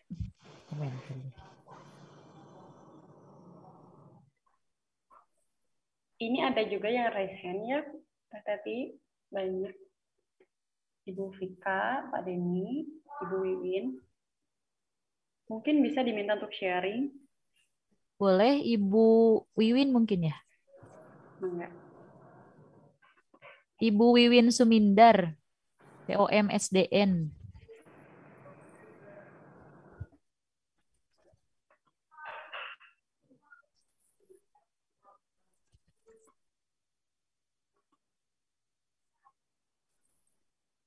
Silakan Ibu Bu Wiwin, apa boleh open microphone.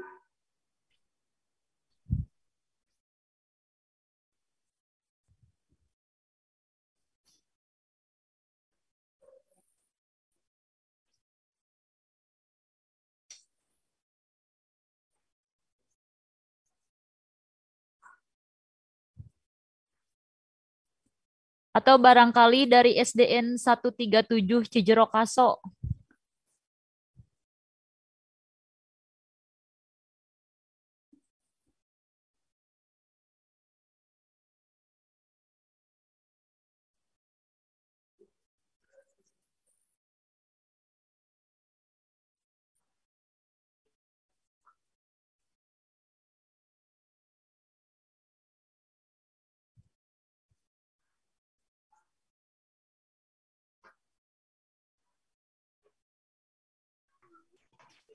Ya, Assalamualaikum. Waalaikumsalam warahmatullahi wabarakatuh. Ya, saya eh, Bunda Adiasta dari SDN 137 Cijarokaso. Saya mau bertanya, Bun, bagaimana menanggapi eh, merespon emosional anak ya, Bun ya? Kalau misalnya kan anak kan kalau di rumah tuh ya dikasih pelajaran daring itu kan kadang emosionalnya beda ya Bun ya. Sedangkan kan kita para orang tua di rumah tuh kadang banyak pekerjaan rumah, banyak hal ini itu yang kadang kita tidak bisa apa ya, sesabar guru di sekolah gitu Bu. Bagaimana cara menanggapinya Bu? Sedangkan eh, tugas anak kan terkadang harus selesai pada hari itu juga. Kadang anak juga tidak bisa ya Bu ya, eh, misalnya kalau di sekolah kan dia bisa sambil bermain, sambil e, bermain dengan teman-teman, sharing dengan guru. Kalau di rumah kan Bu ya dengan keterbatasan waktu, internet dan lain sebagainya, orang tua dengan sibuk ini dan itu harus mm, menekan anak dengan tugas sedemikian rupa yang harus selesai. Terkadang kita tuh kabar apa ya Bu ya, cepat marah gitu Bu. Bagaimana cara menanggapinya Bu ya supaya anak tidak jenuh dalam belajar. Ya, terima kasih Bu. Assalamualaikum. Oke, nanti saya langsung jawab aja. Tambu. Ya, terima kasih Ibu Wiwin ya. Eh, barusan? Betul. Bunda Adiasta. Oke, Bunda Adiasta. Nah, kalau dalam disiplin positif ini, kita ada prinsip pertama yang namanya menumbuhkan kesadaran internal, bukan faktor dari luar, gitu ya. Jadi kita kan capek ya gitu ya ngedorong-dorong anak yang nggak mau mau kayak gimana juga tetap nggak mau gitu ya. Terus aja gitu ya eh, kayak dorong mobil mogok gitu ya. Mobilnya nggak akan maju-maju karena memang mogok gitu. Begitupun sama anak gitu. Kalau misalkan kita nggak tahu caranya kayak gimana, anak pasti nggak akan maju. Sebenarnya saya salah satu orang yang tidak percaya dengan motivasi gitu ya. Yang ada mungkin inspirasi atau menjadi inspirator. Kenapa? Karena motivasi di luar itu akan mati gitu ya kalau misalkan awalnya misalkan karena kita dulu saya puasa karena pengen dikasih hadiah gitu ya. Ketika kasih hadiahnya udah nggak ada ya udah malas juga gitu ya puasanya. Tapi akhirnya tetap berpuasa dengan alasan yang lain. Nah alasan yang lain itu sebenarnya sudah ada dalam diri kita. Kalau dalam diri anak kalau dalam buku disiplin positif ini ada yang namanya 10 tombol dalam diri anak untuk menghidupkan keinginan atau semangat mereka Nah, ada tombolnya uh, tombol apa aja? Saya akan bacakan gitu ya. Pertama, ada 10 tombol itu adalah joy atau kesenangan gitu ya. Kemudian ada pride, ada curiosity, ada passion, ada tujuan, terus ada benefit dan yang lain-lainnya. Kenapa? Sebenarnya kalau anak-anak misalkan udah nyaman melakukan sesuatu, mereka udah tahu manfaatnya apa, terus mereka senang dan fun gitu ya, tertarik, asik melakukan itu, sebenarnya kita tidak perlu dorong-dorong terus gitu. Anak-anak pasti akan minta dengan sendirinya gitu ya. Ada sebuah cerita dari Pak Irfan, salah satu santri saya dan juga eh, anaknya beliau gitu ya. Uh, Abah Irfan sampai karena beliau penulis, beliau ingin anaknya itu juga senang baca gitu ya, sampai kemudian menyewakan sebuah kursus gitu ya, bahkan berjuta-juta gitu ya untuk uh, apa les membaca, les membaca memindai, kemudian baca cepat dan sebagainya. Tapi tetap gitu ya, uh, Sidki namanya gitu tidak senang dengan membaca gitu setelah uh, berjuta-juta uang keluar gitu ya setelah mengikuti pelatihan. Nah, namun suatu hari uh, karena Sidki senang berpetualang, beliau menemukan inspiratornya gitu adalah Firsa Besari. Ketika melihat Firsa Besari, oh aku aku kayaknya kalau misalkan jadi Firsa Besari bakal keren deh. Nah, itu mereka uh, Sidki menemukan pride-nya gitu ya, menemukan suatu kebanggaan kalau dia bisa melakukan itu. Terus ketika dia melakukannya, dia juga joy, dia juga nyaman melakukan itu gitu ya. Nah, ternyata Firsa juga bukan hanya seorang petualang, tapi juga seorang penulis, kemudian seorang penyanyi, sehingga mendorong Sidki untuk uh, membaca buku-buku Firsa. Setelah membacanya, kemudian satu tahun uh, tahun lalu tahun pertama di Belas Asih, dua tahun yang lalu, itu sudah melahirkan satu buku tentang alam raya sekolahku. Padahal dari tidak suka membaca. Kemudian saya juga punya uh, santri yang sama tentang dunia literasi juga gitu ya.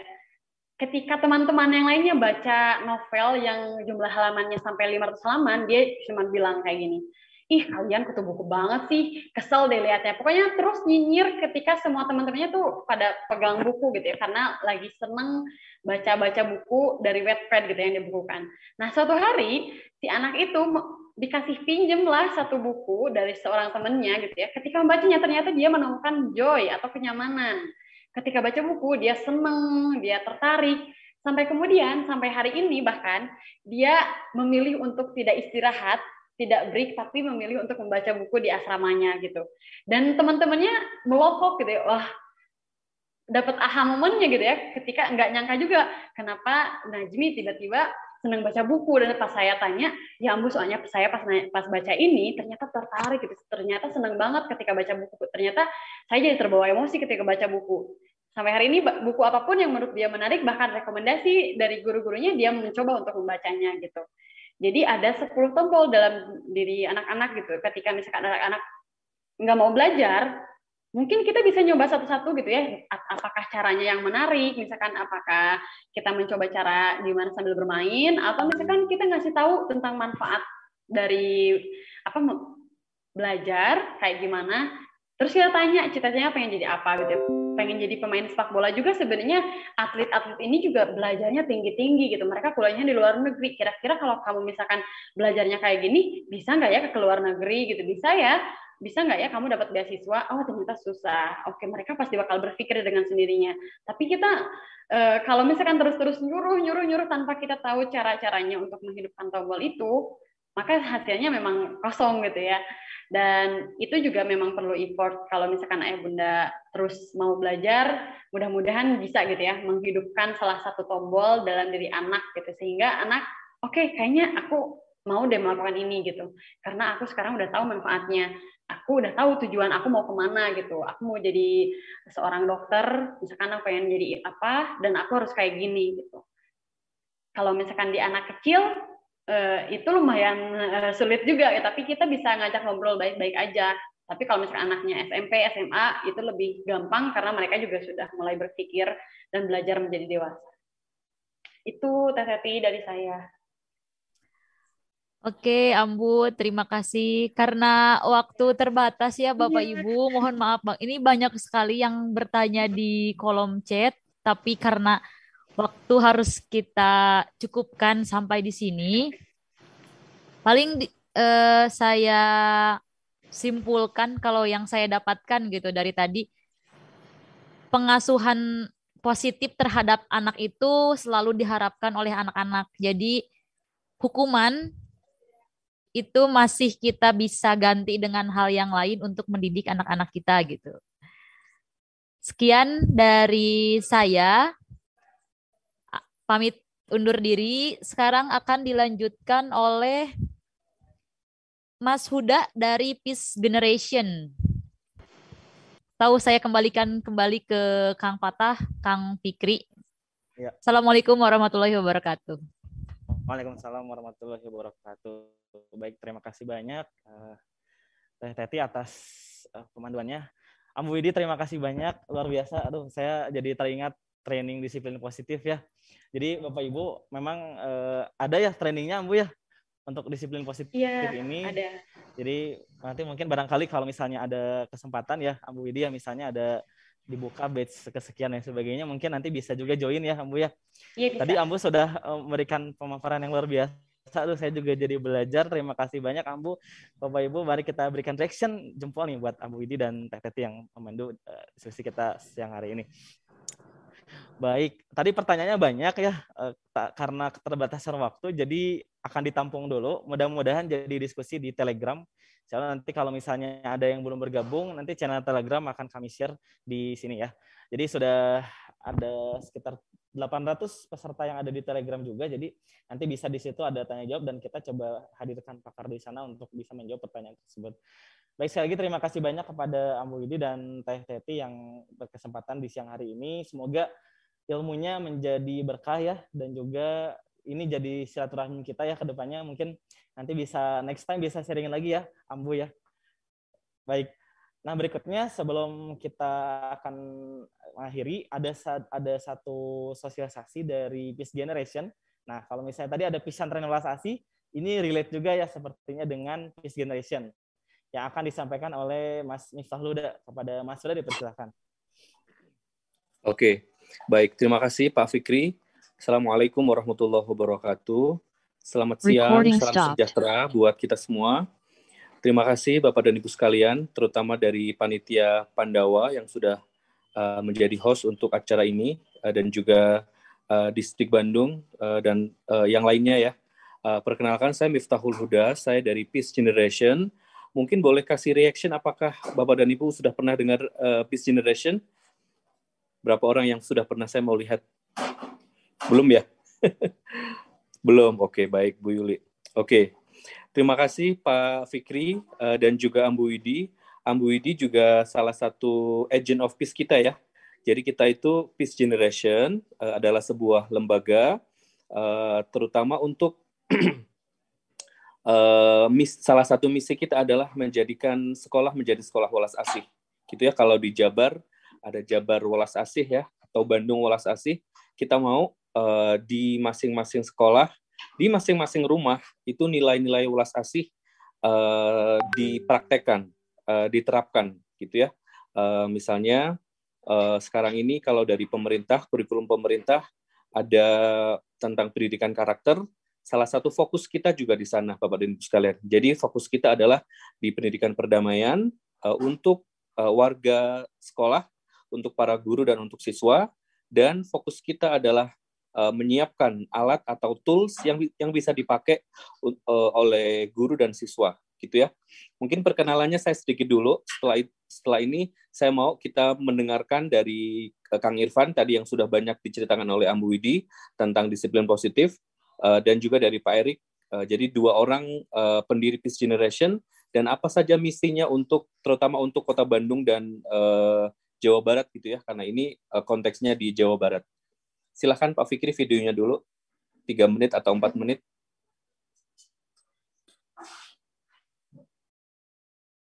Baik, siap Mas.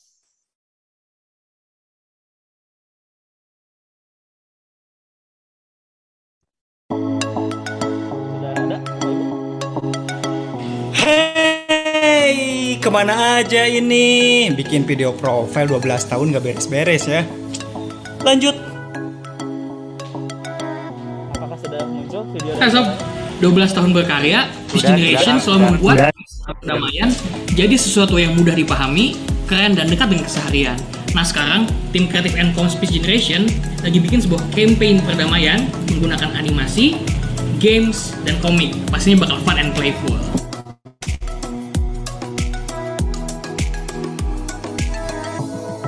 Dua belas tahun berkarya, Peace Generation selalu pakai media kreatif untuk mengajarkan perdamaian. Salah satunya board game yang lagi kita mainin. Kita punya Galaxy Obscurio, Bencana, dan Derampung. Selain pakai board game, kita juga pakai virtual reality.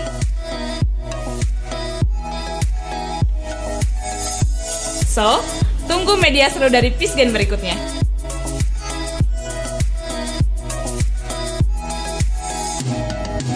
Peace Generation digerakkan oleh Agent Office, dimulai dari satu titik di kota Bandung hingga menyebar di berbagai kota di Indonesia dan mancanegara. Dan saya adalah salah satunya.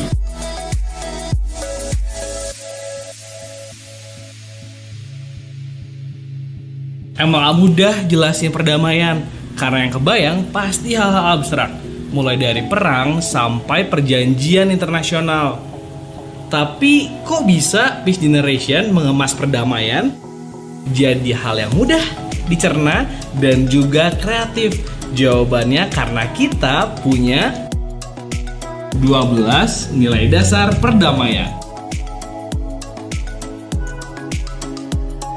Apa aja sih isinya? Isinya dibagi ke dalam tiga hal.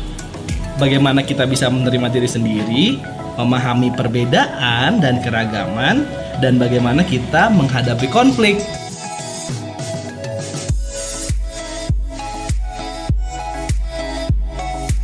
Peace Generation dimulai 12 tahun yang lalu oleh saya dan Eric Lincoln. Kami beda-beda tapi kami bisa sama-sama.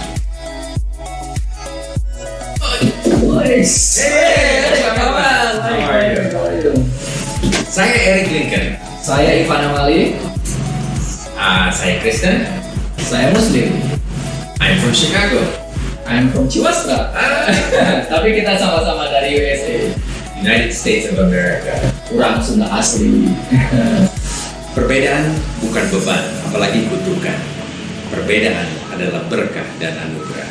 Kita harus meyakini keyakinan kita sendiri, tetapi kita juga harus menghargai keyakinan orang lain. Semakin meyakini, semakin menghargai. Semakin beriman, semakin toleran. 12 tahun lalu kami memulai Vision dengan satu keyakinan untuk menghentikan virus kebencian adalah dengan menebar benih perdamaian. 12 tahun kemudian, benih itu menyebar, tumbuh, dan mekar. Gandhi said, if you want to reach peace in this world, you must begin by teaching the children.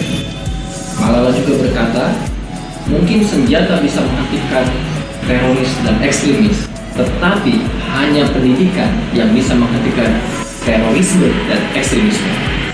Therefore, to reach peace, teach peace. 12 tahun Peace Generation, kami terus bekerja untuk membuat media-media kreatif mengajarkan perdamaian pada generasi muda. Oleh karena itu, 12 tahun Peace Generation, tetap peaceful, makin thankful.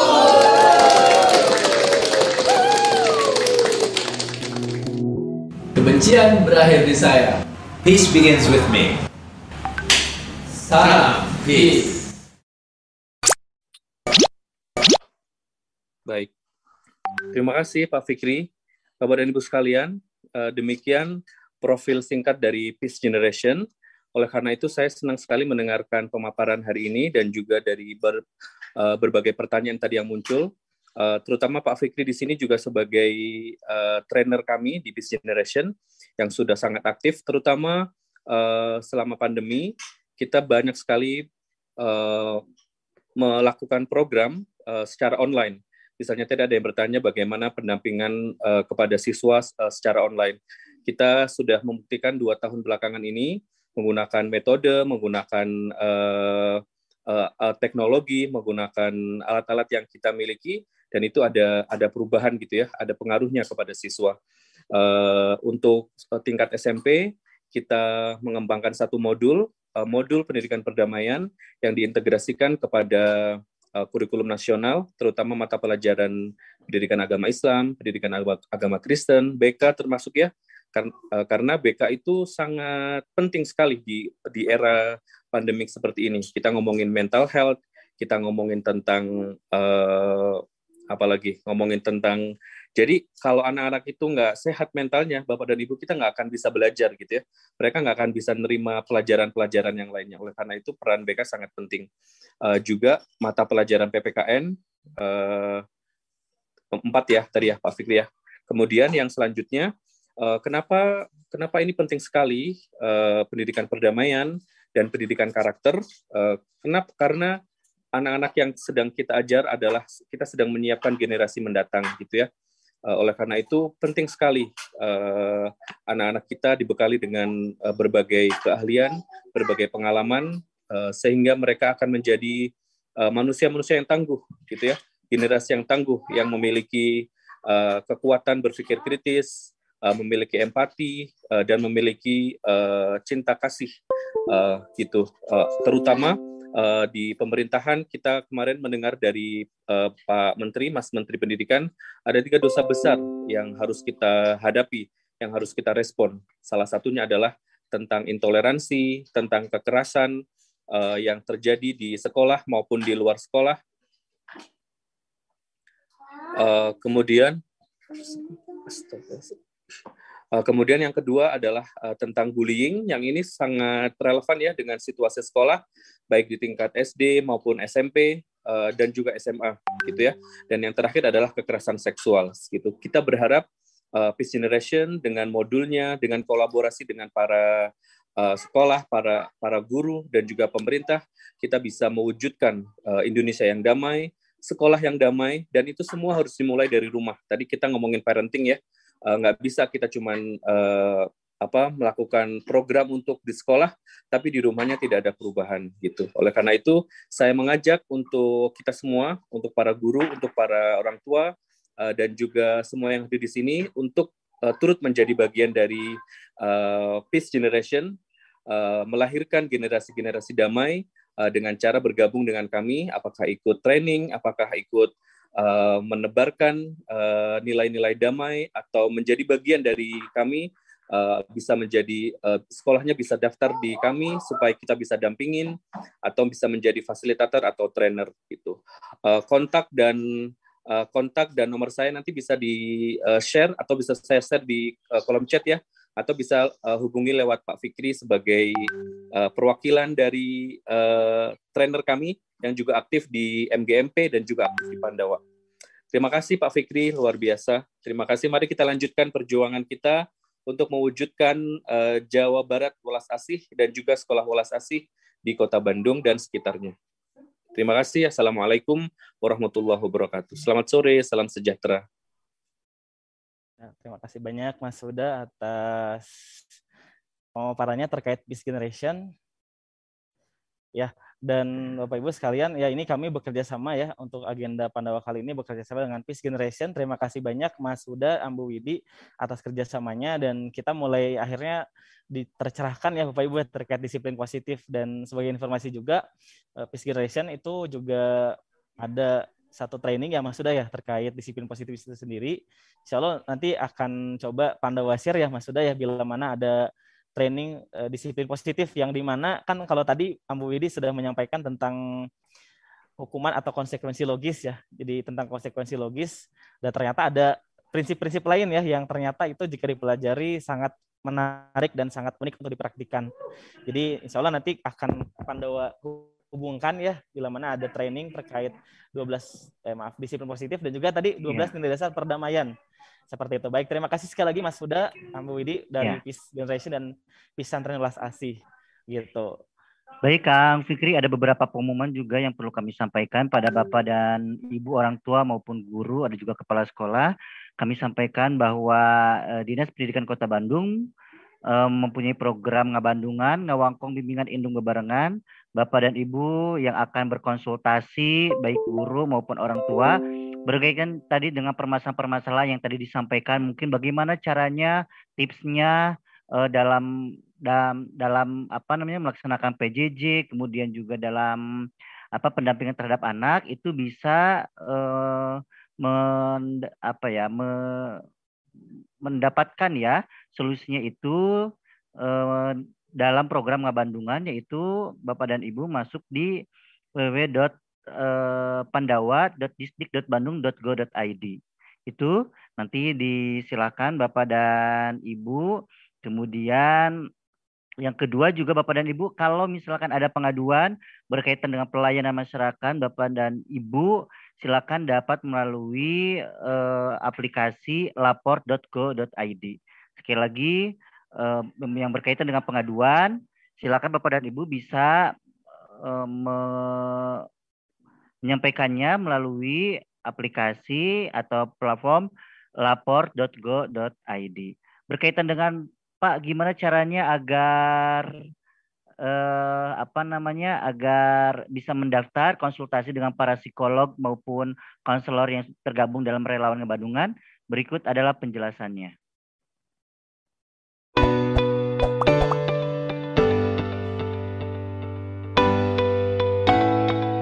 Bismillahirrahmanirrahim. Assalamualaikum warahmatullahi wabarakatuh. Salam sejahtera bagi kita semua. Om Swastiastu, Namo Buddhaya, salam kebajikan. Sampurasun wargi kota Bandung, pada kesempatan kali ini kami ingin menyampaikan tutorial pendaftaran diri dalam layanan konsultasi online bagi orang tua peserta didik pada aplikasi Ngabandungan. Ngabandungan merupakan singkatan dari Ngawangkong Bimbingan Indung Babarengan yang merupakan salah satu kegiatan dari program Pandawa yaitu Parenting Digital Kanggo Warga.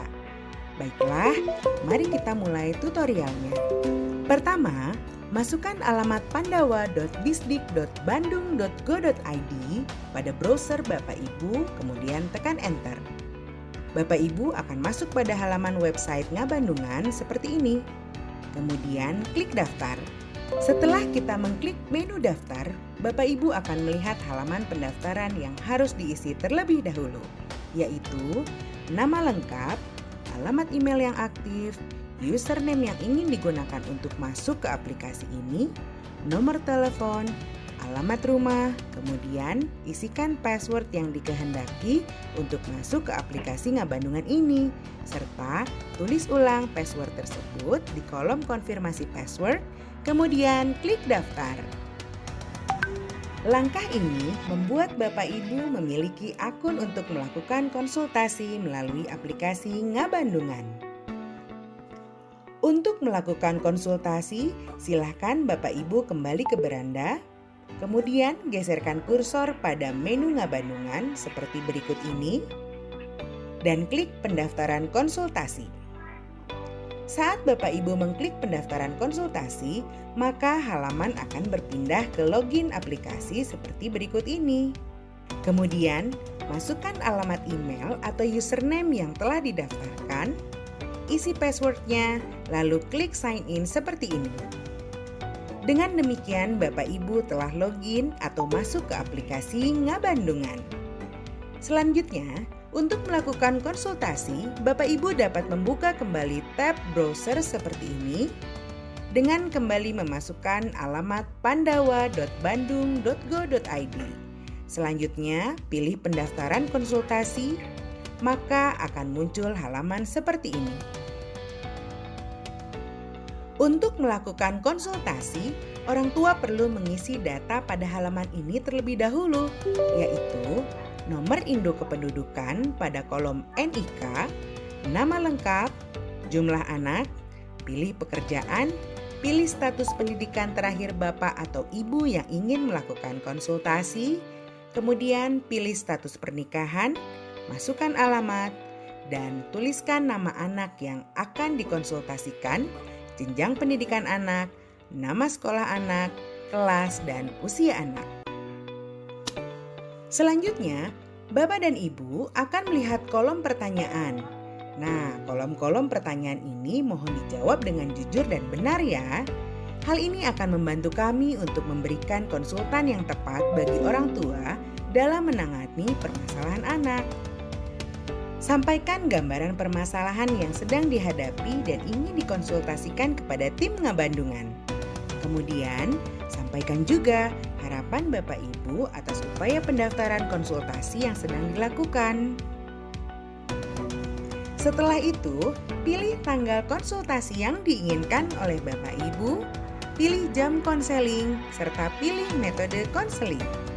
Bapak Ibu yang kami hormati, sebagai informasi, kami menyediakan layanan konsultasi pada hari Senin sampai dengan Jumat pukul 8 sampai dengan pukul 15 waktu Indonesia Barat dan pada hari Sabtu pada pukul 8 sampai dengan pukul 10 waktu Indonesia Barat.